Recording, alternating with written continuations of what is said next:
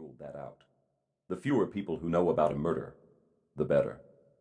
That the murder took place on stage at the Kennedy Center Opera House would lead one to believe that I have a flair for the dramatic. But that was not the reason the area was chosen as the place to ensure her silence. I'd considered a number of settings her apartment, on the street, or in a secluded room in the opera company's rehearsal space at Takoma Park. She provided the answer by insisting that we meet on the stage that night.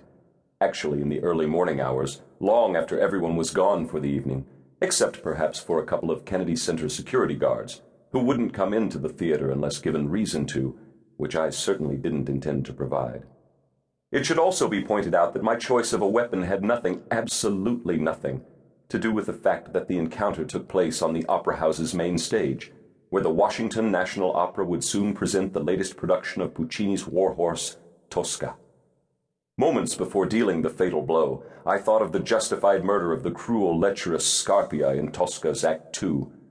The major difference was that this slaying was committed in shadows and without onlookers, while Tosca's stabbing of the cruel chief of the secret police would take place before thousands bearing witness to her defensible action.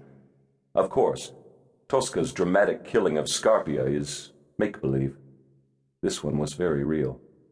I did not break into the aria Vissi d'arte before completing the act, as Madame Tosca had done thousands of nights on grand stages around the globe. The victim was eventually found, of course, although it took almost a full day. I'd placed the body in such a location where few would have reason to go under ordinary circumstances. When her body was discovered, there was a flurry of media and law enforcement activity, and much was made of the fact that the homicide took place inside the revered Kennedy Center and in that institution's opera house where betrayal, passion, intrigue, and murder take place on a regular basis, but only during performances on the main stage. The press had a field day with opera analogies, the weapon used, the setting, and the connection of the deceased with the Washington National Opera. In the meantime, Tosca, and the larger comic opera that is Washington, D.C. itself, but that too often turns deadly, must and did Go on. And so must I. 1. Mac, you must do it.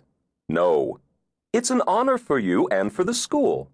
I don't see anything honorable about middle aged men dressed in loincloths strutting around carrying spears. I thought we'd progressed beyond that. Annabel knew her husband wouldn't be an easy sell, but his flippant comment meant she was making progress. There would be an obligatory protest before caving in. I'm not an actor, he added. They'd finished breakfast and had taken refilled mugs of coffee out onto the balcony of their Watergate apartment.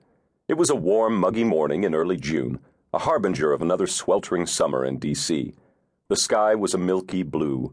Below, the rippling waters of a cleaner Potomac River danced in the sunlight.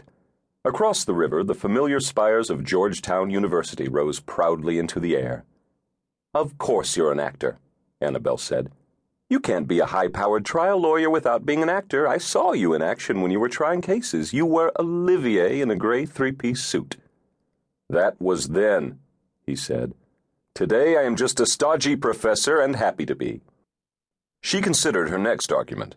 She'd practiced her own share of theatrics while representing clients in high profile domestic disputes. That was then, too. She'd given up matrimonial law to open a pre Columbian art gallery in Georgetown which was doing nicely. Giving up their respective law practices had been a decision they'd come to at different times and for different reasons. For Annabel, attempting to mediate wrenching battles between warring spouses had become almost unbearable, especially when both sides were engaged in self destructive behavior, domestic suicide bombers intent on injuring each other.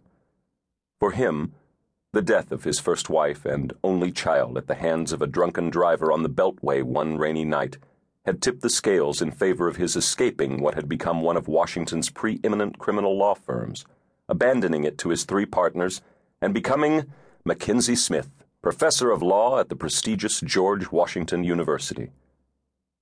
Neither Mac nor Annabel had regretted their decisions, not even fleetingly. Mac, she said softly, touching his arm. Using prominent people as supernumeraries in productions has gotten the opera lots of good press, which translates into ticket sales. You'll be in good company. Last year, two spear toting Supreme Court justices.